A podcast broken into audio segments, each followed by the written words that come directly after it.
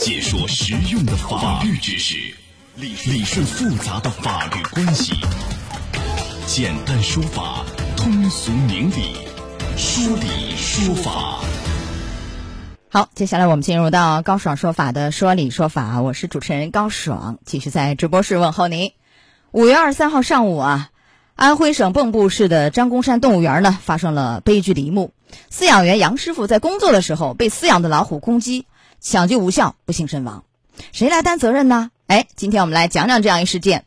邀请到的嘉宾是江苏中律律师事务所左迎春律师，左律师您好。主持人好，听众朋友们大家好，欢迎您做客节目。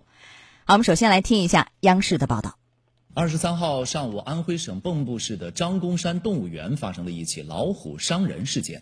饲养员杨某在清理笼舍时被饲养的老虎袭击，紧急送往医院后宣布不治身亡。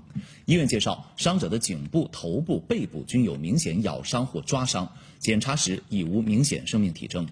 根据当地主管部门介绍，初步判断是由于饲养员未确保老虎隔离间门锁住的情况下，进入老虎笼舍打扫卫生，遭到老虎攻击。好，来，左律师啊，这个饲养员杨师傅呢，今年五十五岁，已经担任张公山动物园饲养老虎的这个饲养员啊，二十年左右了，在没有确保老虎隔离间锁住的情况下，进入到老虎笼子打扫卫生啊，被老虎袭击身亡，这个自身是有过错吧？有疏忽大意，有没有违规操作的问题？按理说，这个应该是有一个非常严格的操作规范和流程吧？有这样的问题吗？对的，从这个调查结论里面可以看出，他确实是在没有这个关门的情况下，可能擅自这个进入到这个这个园区里面去，导致这个老虎伤人。所以说，他自身可能确实是对于这个规章制度在执行当中有所疏忽，这有一定过错，大意的问题，对。哦，有大意有过错，好，但是我们说啊，这个杨师傅在工作当中不幸身亡，啊，工作时间、工作地点，因为工作原因，这个都对得上工伤的一个认定标准，是不是一个工伤？但是你看他有过错，有过错不能成为不认定工伤的一个理由吧？怎么来看这事儿？对，那么您刚刚也提到，这个工作时间、工作地点，因为工作原因啊受到事故伤害的，应该是构成工亡啊或者工伤、工亡。那么他这个是符合这个条件的，确实是。那么工伤的认定当中是不讨论，啊不像交通事故说主要责任、次要责任的，是不讨论这个，是不考虑劳动者这个过错的。所以，啊即使他有这样的过失，他应仍然应该可以被认定为工亡。也就是说，你在这个工作当中受伤或有伤害或身亡啊，这个其实有过错，不影响认定工伤。但是如果是故意的，那就不能认定是工伤。但这个案件不是，是吧？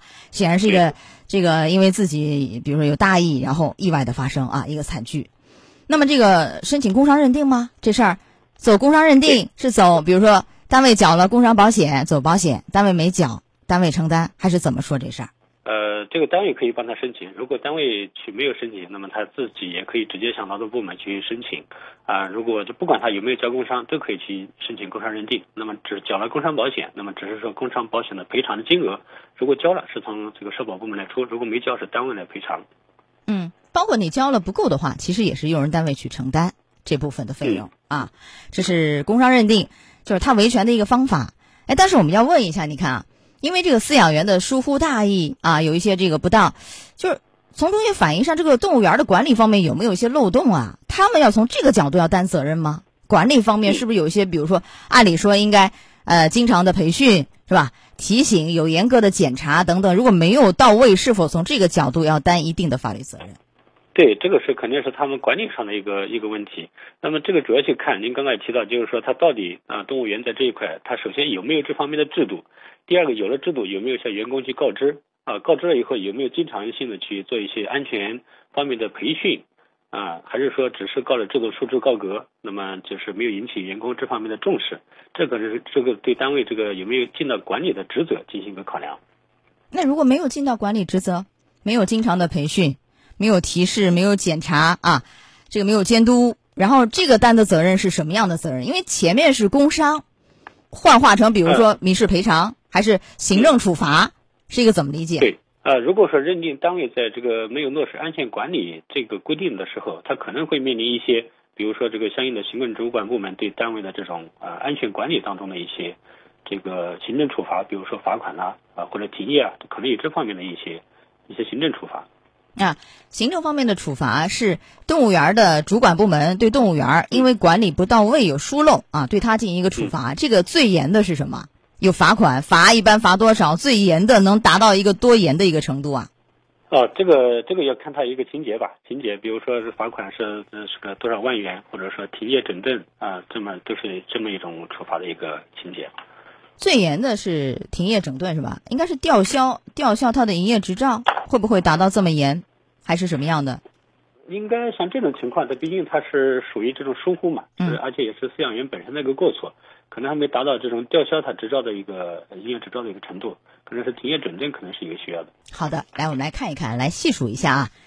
近年来，这个相关的动物伤人事件有很多起，比如说二零一零年八月啊，这个皖南国家野生动物救护中心一个饲养员呢，给一头老虎笼舍打扫卫生的时候，被老虎给咬死，饲养员也是工作了二十四年之久。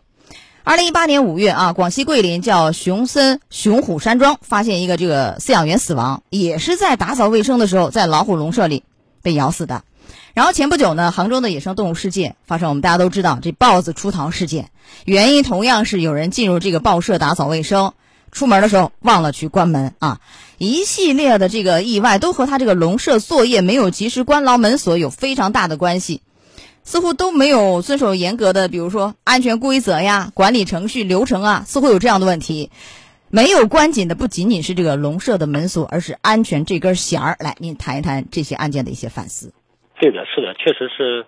呃，我们可能这个平时这个好像二这像这个这个饲养员二十年没有出事，那么可能出事就永远就就后悔就来不及了。所以说，我们可能这个安全防患的意识要常常啊警醒啊，不能让操作规则或者安全规范疏于形式啊。所以说，这猛兽都是吃人的，它它兽性还是存在的。所以说，人要。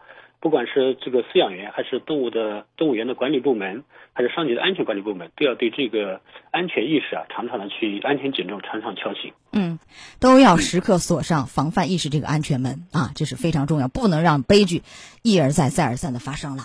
好，结束我们今天的说理说法。呃，左律师稍后会继续连线您，我们稍后再见。好的。高爽说法节目收听时间，首播。FM 九十三点七，江苏新闻广播，十五点十分到十六点；复播 AM 七零二，江苏新闻综合广播，二十二点三十到二十三点。想咨询法律问题和主持人高爽互动，请下载大蓝鲸 APP 到高爽的朋友圈。节目微信公众号“高爽说法”，网络收听方式。江苏广播网三 w 点 vojs 点 cn，智能手机下载大蓝鲸 APP 或蜻蜓、喜马拉雅等，搜索“高爽说法”，可随时收听。